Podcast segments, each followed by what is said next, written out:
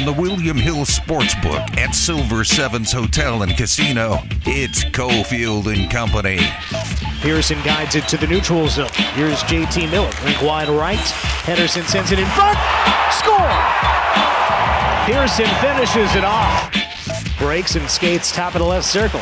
Sets up Ekman Larsson. Put it in front. They score! Oliver Ekman Larsson gets second assist of the day. Put it out in front for Elias Pettersson. And Pettersson has himself a multi-point performance as well. First, a turnover by the Knights and a goal. It is scored by Pettersson. A giveaway by the Knights. Martinez thought he had an opening to just rifle it up the left boards, but it was knocked down. And Vancouver scores eight seconds into the power play. 5 1 Canucks. It's time for Cofield and Company with Steve Cofield on ESPN Las Vegas.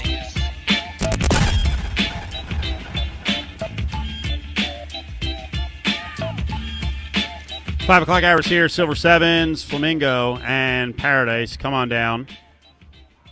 Happy hour going right now at both of the bars. 277 on a lot of the drinks, and the games are up. Major League Baseball opening day. We'll get to that. During the Big Five, Tiger Woods, one under, four off the pace. Leader is at five under. Um, I was joking earlier. Tiger Woods at 30 to 1. Probably not a good bet at this juncture to win the tournament, Candy? That is correct information. Now, 30 to 1 when would be the question. 30 to 1 pre tournament would have been a terrible number considering we didn't even know if he would make it through a round, and 40 was a very common number on the board, Right. uh, including much higher earlier in the week. Right. 30 to 1 if I'm reading it correctly right now at William Hill. But it was 80 to 1 a while back. Right. And, Exactly. and, and maybe longer than that and even further a while back. Big 5 time. Battleborn Injury Lawyers presents the Big Five at Five. Number five. So, you know, when you're out at practice at uh, Running Rebels, UNLV football, sometimes they'll bring out some of their past players, right? Kevin Kruger did that a lot around the uh, the men's basketball program, and today Marcus Arroyo had uh, Johnny Stanton out to talk to the guys, watch practice. Johnny is with the Browns. Quite a story. And the guy was a quarterback at Nebraska, eventually came to UNLV, played some quarterback, also played some linebacker, and he's made a position switch to the point where he's looks like he's got a, a solid career here in the National Football League with the Browns. Um, if you see him now, Candy, I don't know if you saw the picture we posted up on ESPN Las Vegas, a Twitter account. He doesn't look like a quarterback anymore, and uh, the mitts. I don't know. I you know I said I was never going to shake hands again, but I get sucked into it, and I put my hand out, and I'm like, okay, that's en- enough of this. He just one of those hand crushers, right? Just the the big mitts. So we had a chance to talk to him about switching from quarterback in college to tight end in the NFL. We're going to play some audio here in a second. Armani Rogers, a former UNLV quarterback, is trying to do the same. Armani left UNLV when Marcus Arroyo came on the scene and landed at Ohio. Um, by the way, in the NFL right now, Taysom Hill is going to try to play tight end, which I don't think is that easy. But on the subject of spring ball, as you're trying to get work done here with your 14 or 15 practices, uh, Johnny Stanton talked about talking to the guys, the current Rebels, and you know about what you have to get done, the focus you need during spring practice. I told him that uh, spring ball's a grind.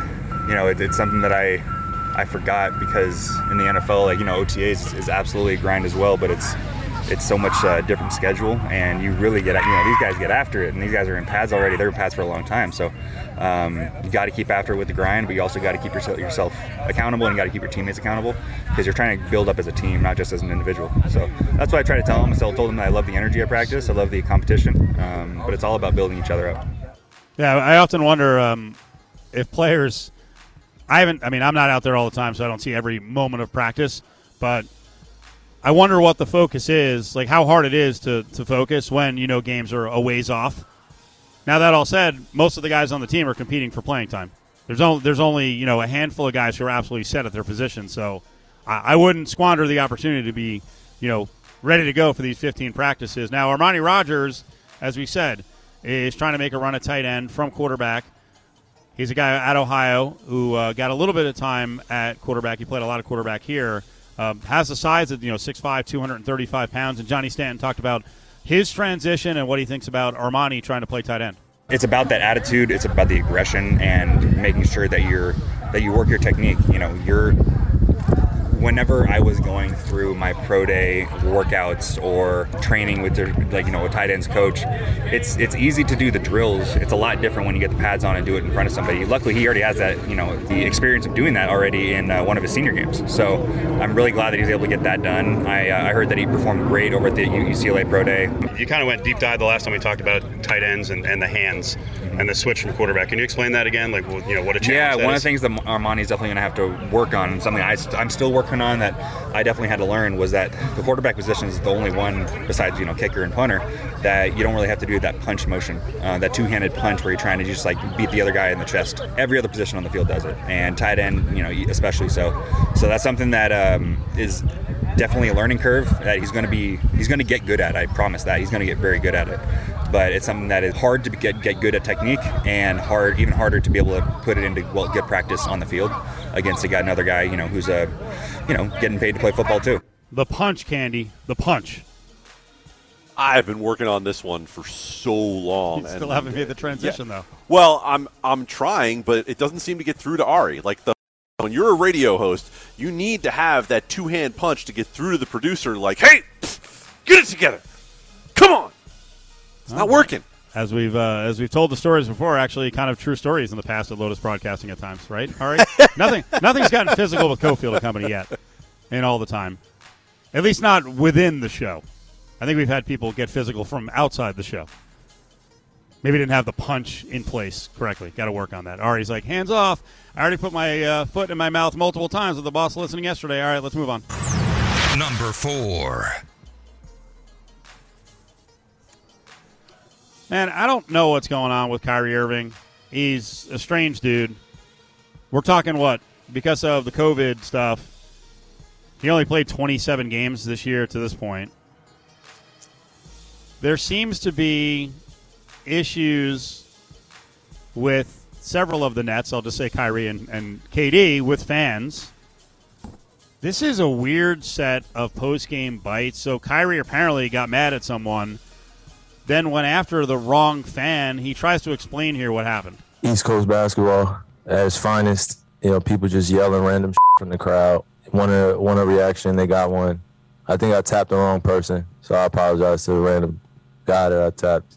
You know, he looked at me uh, with a big surprise on his face, a surprising look on his face. So I didn't I didn't mean to tap him, but somebody said something. I just was I was just fed up with our performance, and I've dealt with kind of this East Coast type of attitude in, in games since I was, you know, seven, eight years old. So I've I've been in the trenches, as they would say.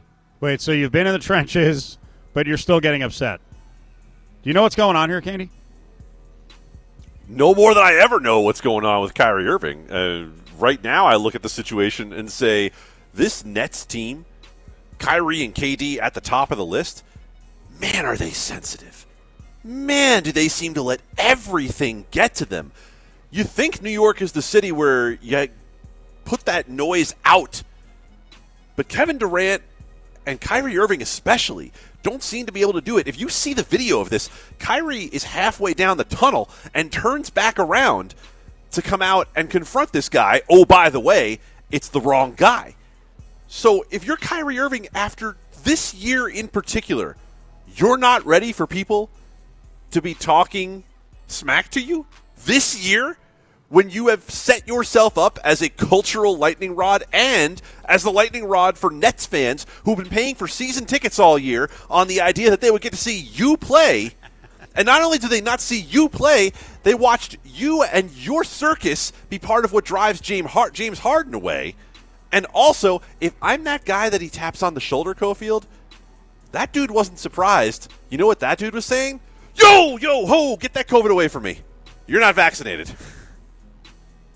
Being a Jersey kid, not getting respect from New York basketball until um, you know I just stopped giving a, a f about what their opinion was, and I just started repping the best way I knew how. So I stopped giving an F, except I do give an F. I, I don't like. He actually he talked him into the correct attitude. He talked himself into the correct attitude. Like as Candy just said, you have to know this is coming. You know the area. Come on, man. As as fellow uh, New Jersey and New York guys, you're embarrassing us. Come on, Kyrie. Right, tough guy, Candy. I, I can't add to that. What do you want? What, what, what do you What do you want from me, huh? What do you want from me? You want you want me to talk to Kyrie Irving and talk some sense into this guy? Forget about it. You don't know nothing. Number three. Candy, this is right up your alley. Uh, saw the story last week talking about maybe things are progressing faster than we thought in California when it comes to sports gambling. Is this true? No, uh, and and uh, I know the story that you're referencing. Uh, Politico talked about the potential holy grail of California being open to sports betting. Look, here's what you need to know: if you're someone from California or you make a lot of trips to California, uh, it's not going to be this year. It's probably not going to be next year. And if it is next year, chances are what you're going to have next year is the ability to go to an Indian casino and place a bet in person. Because what's going to happen the rest of the year is there's going to be a fight into which we already know has been pledged $200 million just in advertising fights between tribal gaming interests, between big sports books, poker car- uh, card rooms, on and on and on. It's going to be a big fight for ballot initiatives. They're trying to get sports betting on the ballot. One's already on the ballot. There might be as many as four different versions of what sports betting in California could look like that make the ballot this year. But the fight has already started on TV because you have to qualify those initiatives by January, or excuse me, by June. You need close to a million qualified signatures. So now they're putting out ads trying to essentially get people not to sign certain initiatives Oh so that they don't make the ballot. So, yes, California, if it ever opens, will be the holy grail for Cal- for sports betting. But right now, it is a long, long way off.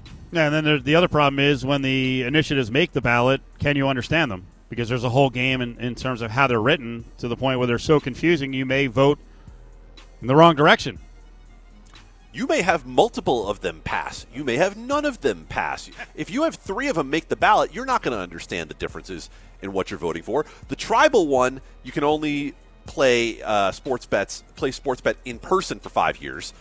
Mobile considered after that. One is mobile immediately. One is mobile, but only through certain entities like teams and, and racetracks. And when you talk about $200 million of advertising going into it, the most likely outcome of that is that none of them pass because everything is so negative against all of them on the TV airwaves. Number two.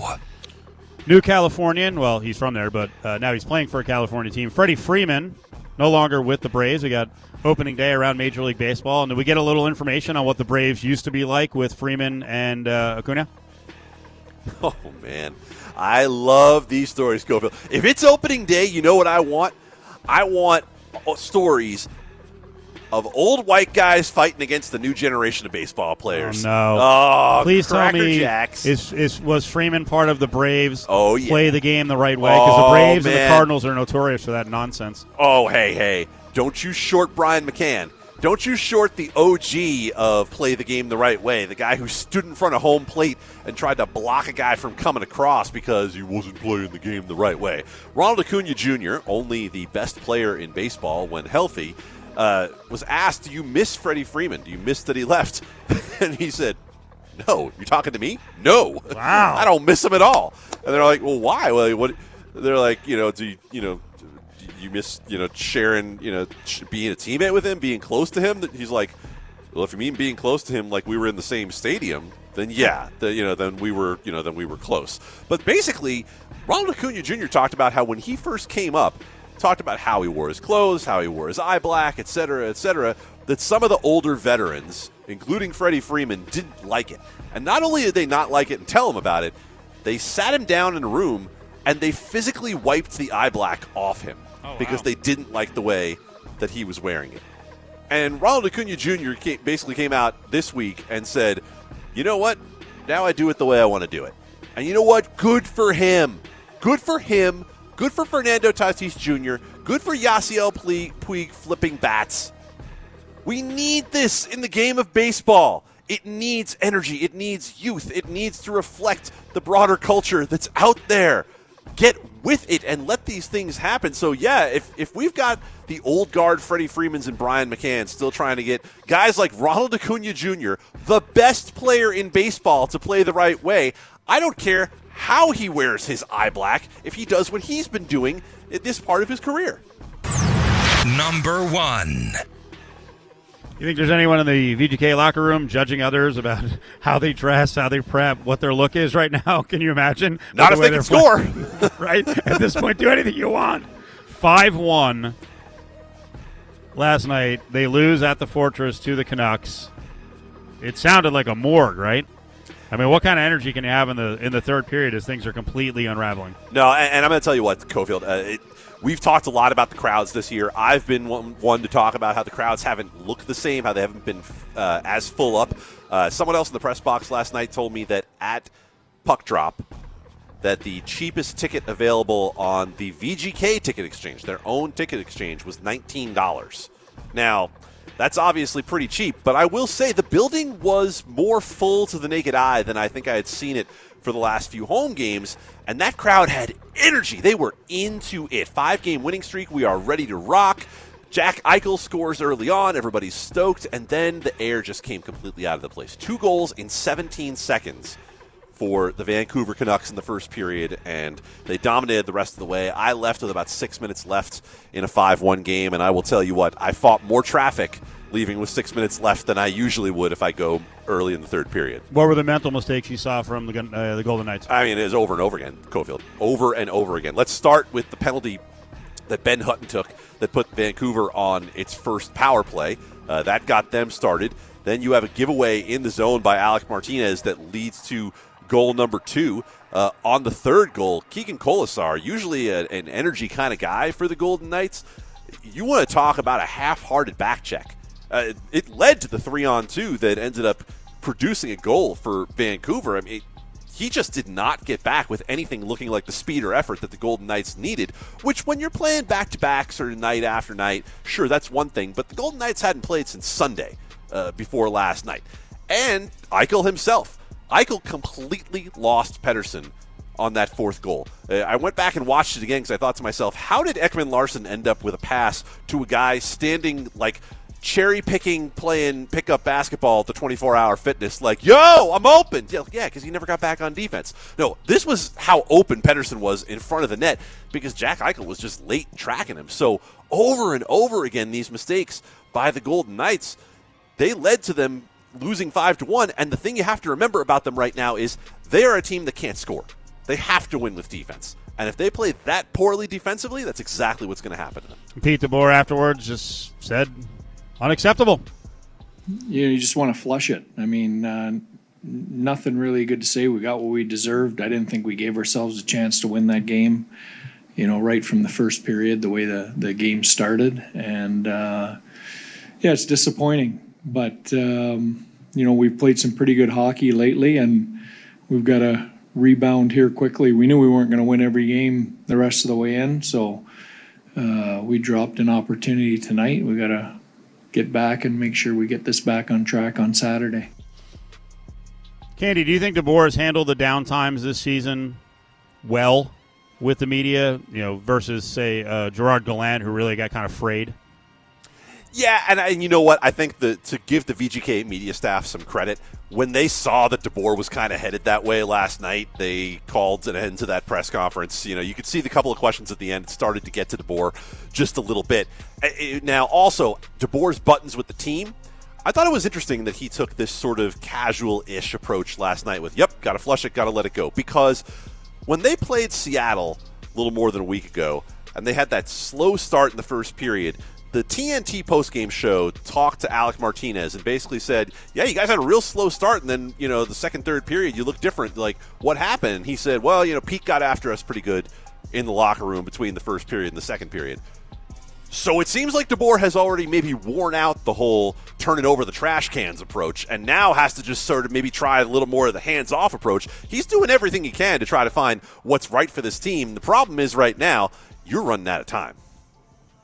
It's the Big Five at Five, brought to you by Battle Born Injury Lawyers. If you've been injured, call Justin Watkins at Battle Born Injury Lawyers, 570 9000. Trae way out there with it. Now goes behind the pick. Here comes another three. And he's got another one. And he's got 30 on the night.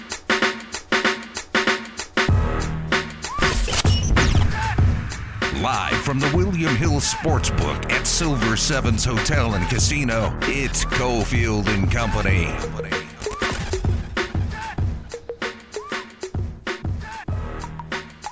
Trae Young highlight there. 30 points. Hawks win it 118 103 against the Wizards. Would you know offhand how many games this year Trae Young has played in? Offhand, my guess would be between 40 and 45. What, total? Yeah. I He's thought played, hurt.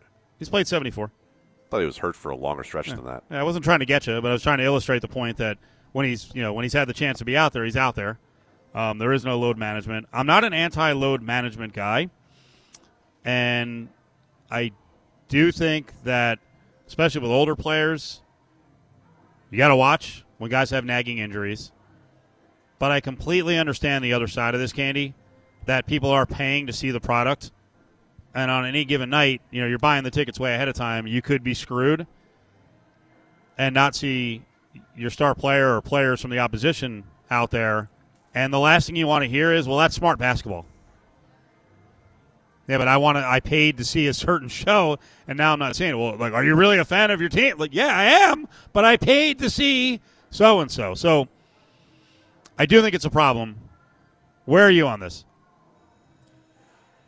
This is where the game goes from science and athletics to entertainment, right? Because the powers that be are worried about entertainment. They're worried about it's an entertainment product, and fans are saying we're not entertained.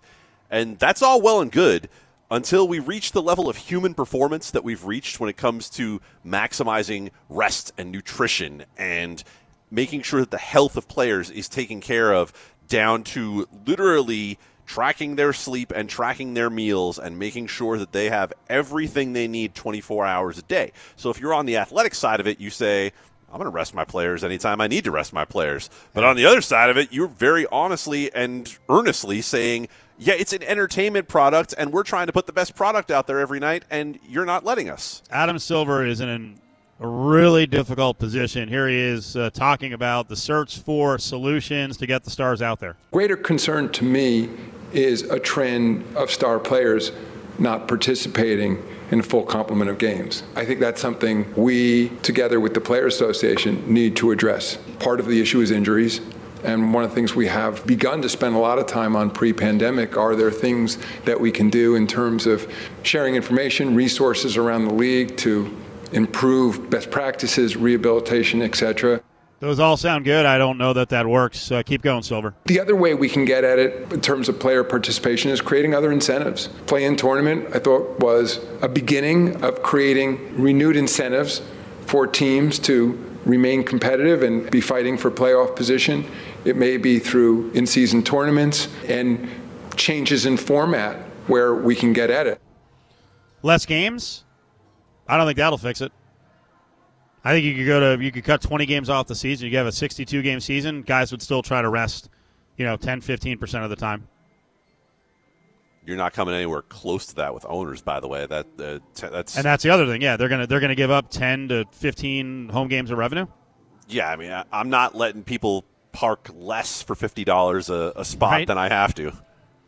You know, the, the crazy thing, and it, none of this is crazy because, like you said, it's a battle between science and entertainment.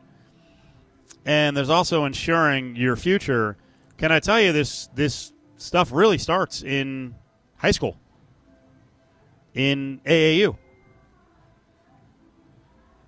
I have a buddy who's got a son who's you know a pretty good prospect, and He talks all the time about making sure there's not too much wear and tear on his kid.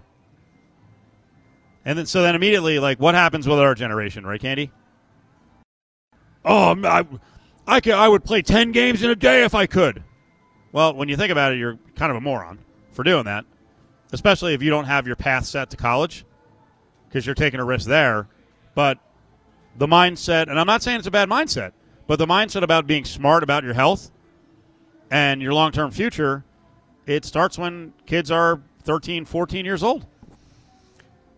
And then take it to its logical conclusion, which is what we're seeing not only this particular year, but in the last couple of years.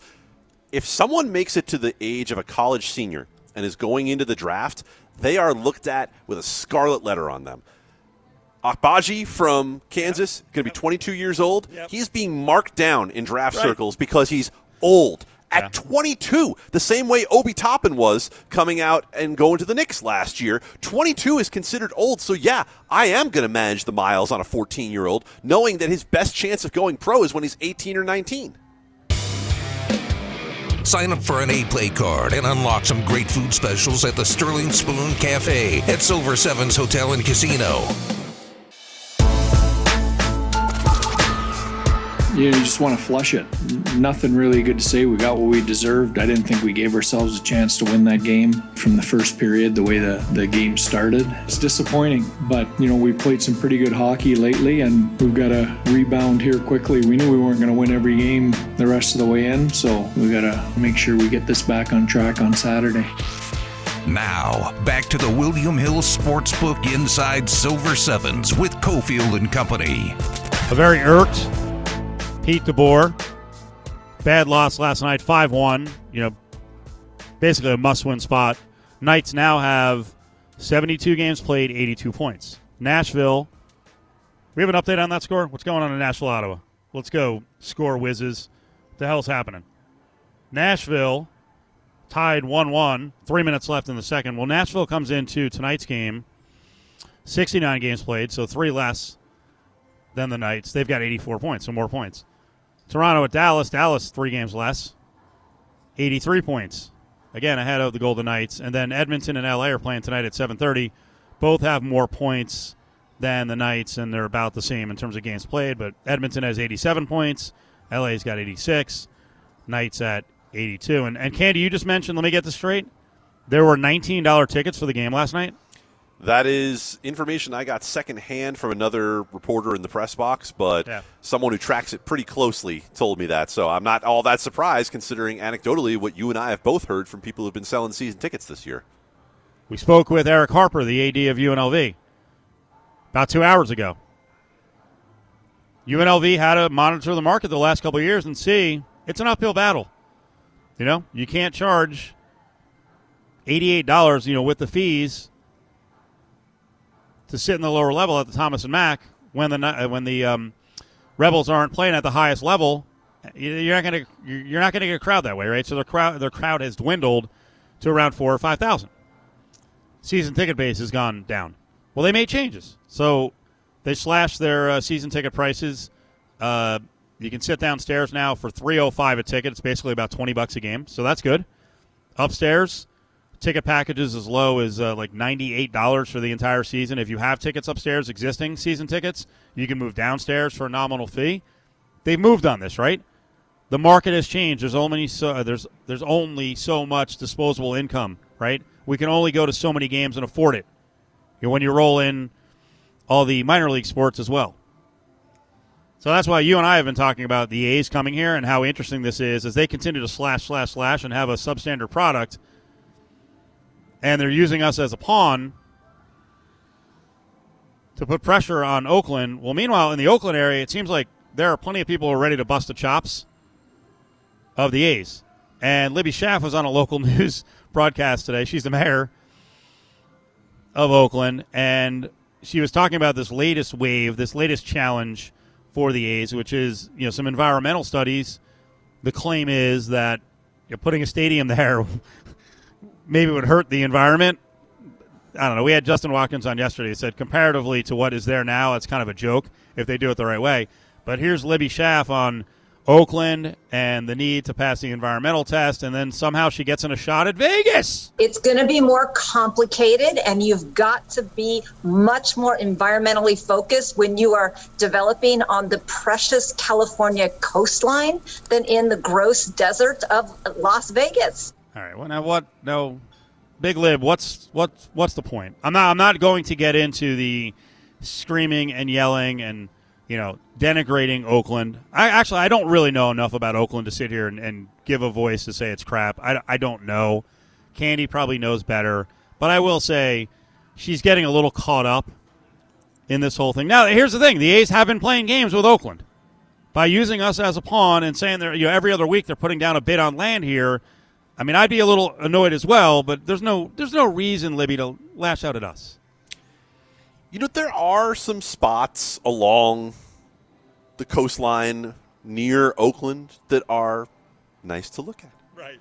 There used to be a beautiful view of the Oakland Hills from the Coliseum before Mount Davis was erected to bring Sure. the Raiders back Sure. all those years ago. And now, not only does it look like a mausoleum at the top, but it obviously has sewage flowing in at the bottom, but we won't go there for any of that. Let's just talk precious California coastline against gross Vegas desert. I don't want to talk about Vegas. You all live here. You know what it looks like. You have your own opinions.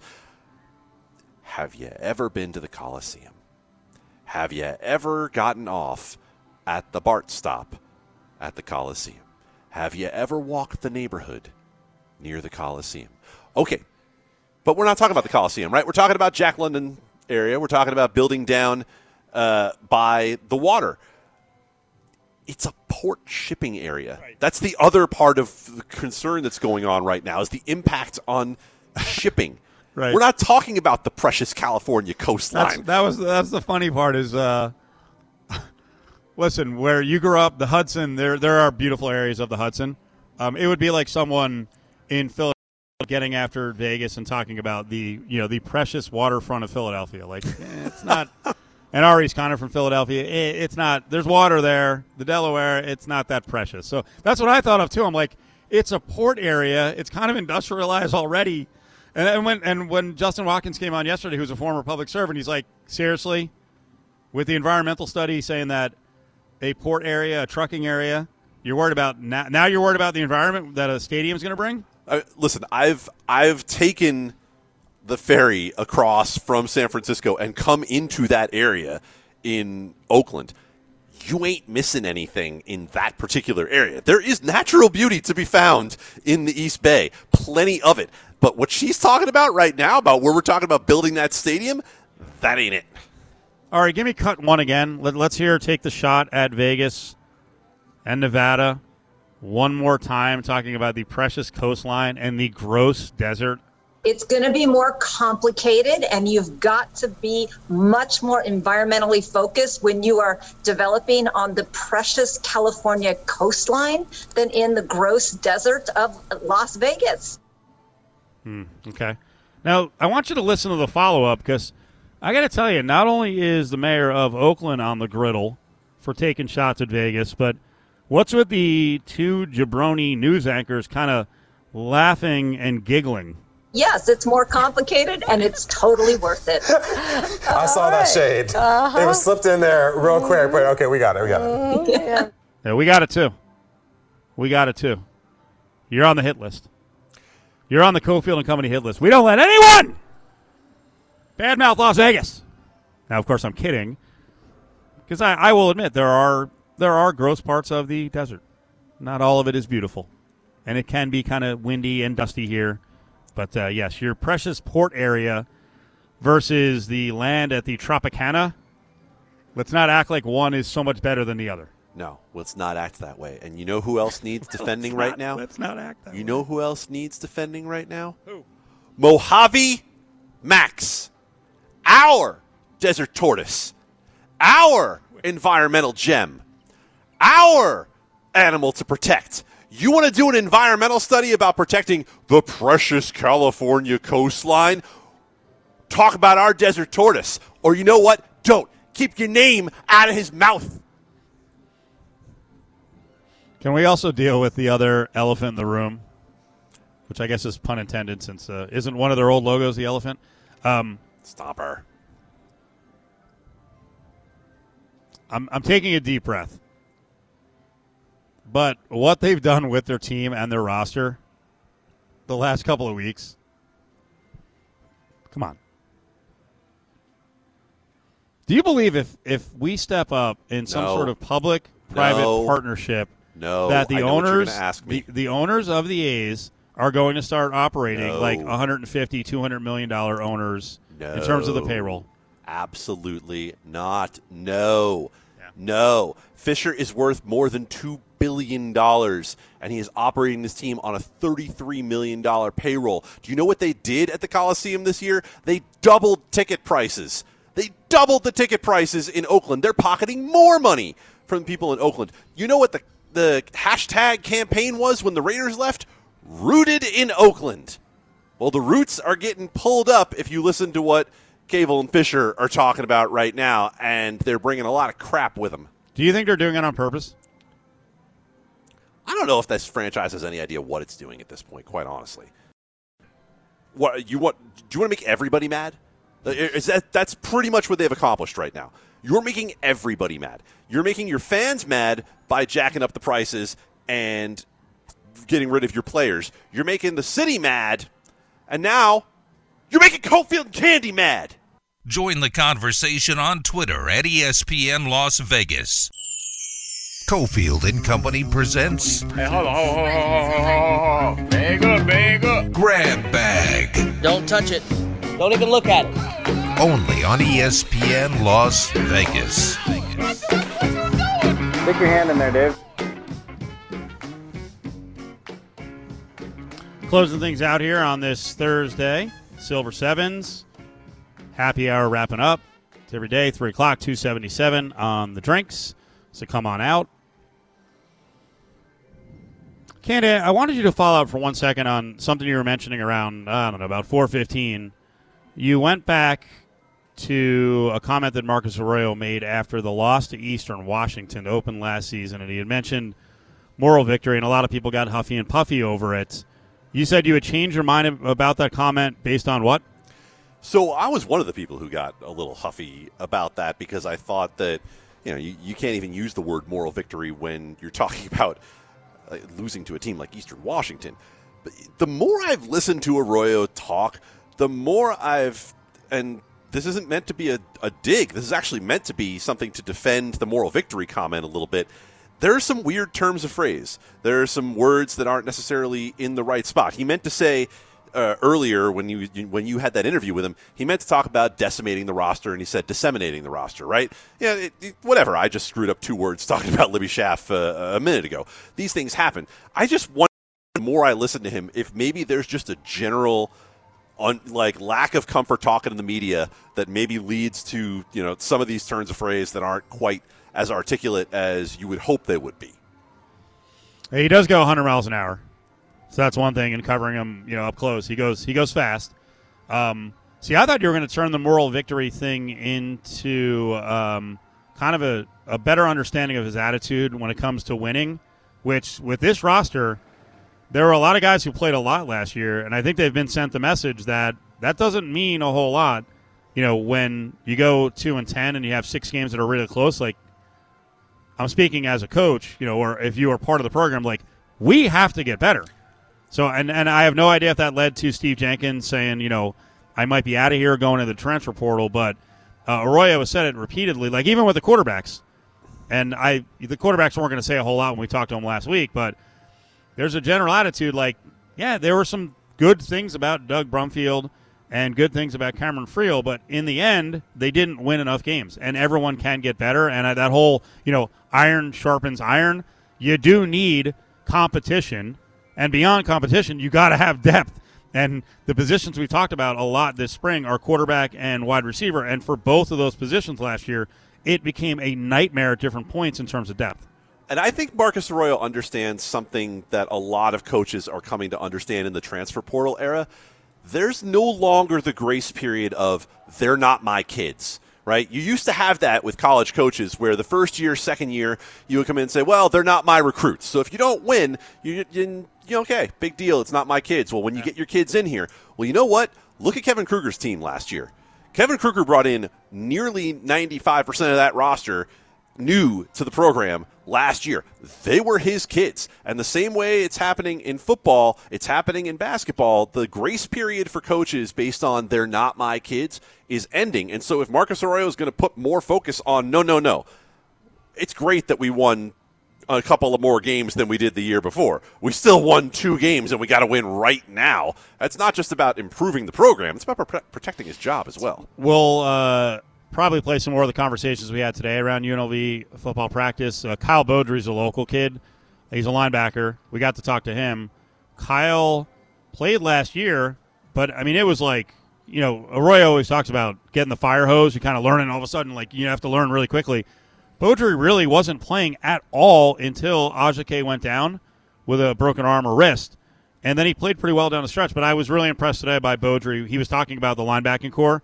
So Ajiake's back. Windmon's off to Michigan State. But they brought in a JUCO who's got to be a plug and play consideration in Fred Tompkins. They have another uh, linebacker in Jordan Eubanks, who was a Florida State guy who, who just came in. And I noticed Beaudry's like, hey, I know I have more responsibility now, whether I'm a starter or a backup. I was like, okay, interesting. Because after his experience last year, you'd, you'd figure, hey, I'm a starter. But I think everyone realizes looking around that everyone can get better, and there is going to be competition, and that's a good thing. So you and I could spend a lot of time on this topic, and we only have a couple of minutes here. But I want to ask you this question right now: Kevin Kruger's team is closer to a postseason bid, or Marcus Arroyo's team is closer to being bowl eligible? Right now, like Right on now. this day, Yeah, today. I think people will be shocked, maybe mad. Arroyo, I agree. I mean, Kruger has he's got to do all his work coming up. They have to they have to pull guys out of the portal and put together another team here. There's a lot of work to be done. Now they're involved with, I'm sure, you know, ten plus, if not twenty plus players, but I don't know what they're going to have next year. I have no idea. I'm with you. Yeah. Look, if, if you just are going to be objective and look and say, two win team that had all of those one score losses, the same way we talk about the Raiders and the fact that the Raiders are likely to regress because they went six and one in one score games, you can look at UNLV and talk about the opposite. And if you get any sort of consistent quarterback play, I don't care if it's Brumfield or Bailey, any sort of consistent quarterback play, this team's probably a lot closer to at least being a four win team, and maybe you ride the variance to six and bowl eligibility. And let's not minimize what we just watched with the college basketball team.